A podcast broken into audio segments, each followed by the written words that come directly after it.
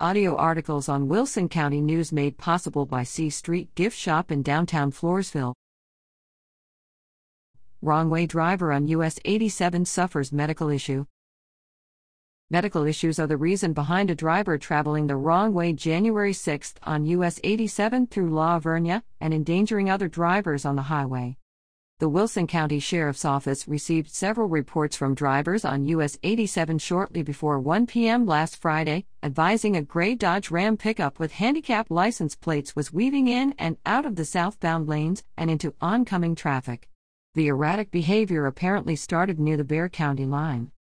Law enforcement officers pursued the vehicle through La Vernia as the driver headed towards Sutherland Springs, the vehicle finally came to a stop across US 87 from Baldy's American Diner.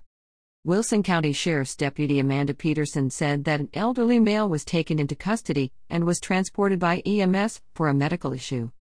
According to officers, no one was injured by the wrong way driver during the incident. No other information was available as of press time January 9th.